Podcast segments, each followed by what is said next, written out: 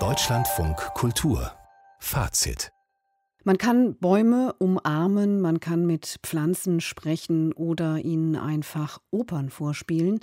Der toskanische Winzer Carlo Cignozzi hat über 100 Lautsprecher in seinen Weinbergen aufgestellt, aus denen rund um die Uhr klassische Musik tönt.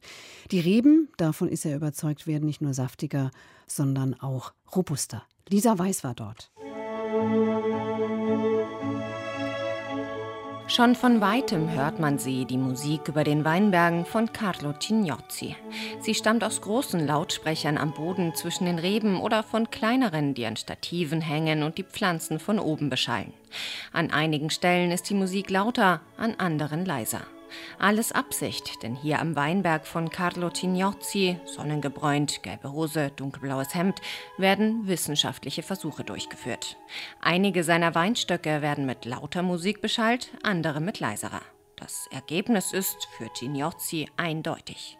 Vedete queste foglie in perfetto stato. Schaut euch diese Blätter an. Sie sind perfekt, sehr, sehr grün. Schaut euch auch die kleinen Trauben an. Es gibt mehr Blätter, mehr kleine Trauben hier in der Nähe der Musik, als dort, wo die Musik weniger laut ist. Forscher zweier Universitäten aus Pisa und Florenz interessieren sich für die Musik in seinen Weinstöcken, sagt Carlo Cignozzi stolz. Er hat sich schon eine Erklärung zurechtgelegt, warum die Reben gesünder sind. Perché la musica è una frequenza weil die Musik eine Frequenz ist. Hier gibt es Frequenzen wie in unserem Körper. Alles, was Pflanze oder Tier ist, hat eine Frequenz.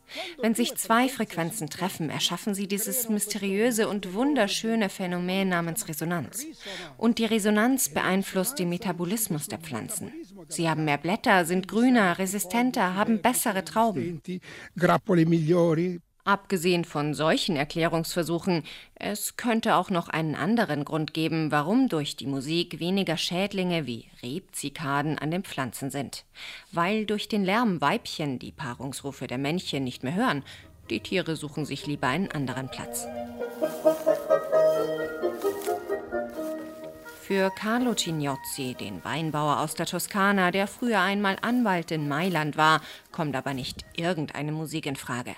Er habe viele Komponisten durchprobiert, sagt er. Gluck, Bach, Beethoven. Doch mittlerweile hören seine Weinstöcke nur noch einen.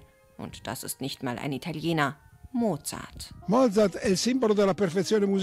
Mozart ist das Symbol der musikalischen Perfektion. Mit einer flexiblen Geometrie, die unter den perfektesten ist. Er folgt aus mathematischer Sicht den Fibonacci-Folgen mit einer Patina aus Zartheit, aus Geometrie und aus Zufriedenheit. Das ist die Musik Mozarts. Aber schmeckt man das Ergebnis auch? Kurze Nachfrage bei einem der Gäste, die auf Cignozzis Weingut gerade eine Weinprobe machen. Ilario Bondani führt ein Lokal in Siena. Er ist auf der Suche nach einem neuen Wein für sein Restaurant. Glaubt er an die Macht der Musik auf den Wein? Mir gefällt es zu fantasieren. Ich liebe die Natur und die Musik. Ich denke ja. Und gut sei er auch, der Wein. In Zukunft wird dieser Brunello mit einer Art Notentraube auf dem Etikett daher auch in Ilario Bondanis Lokal erhältlich sein.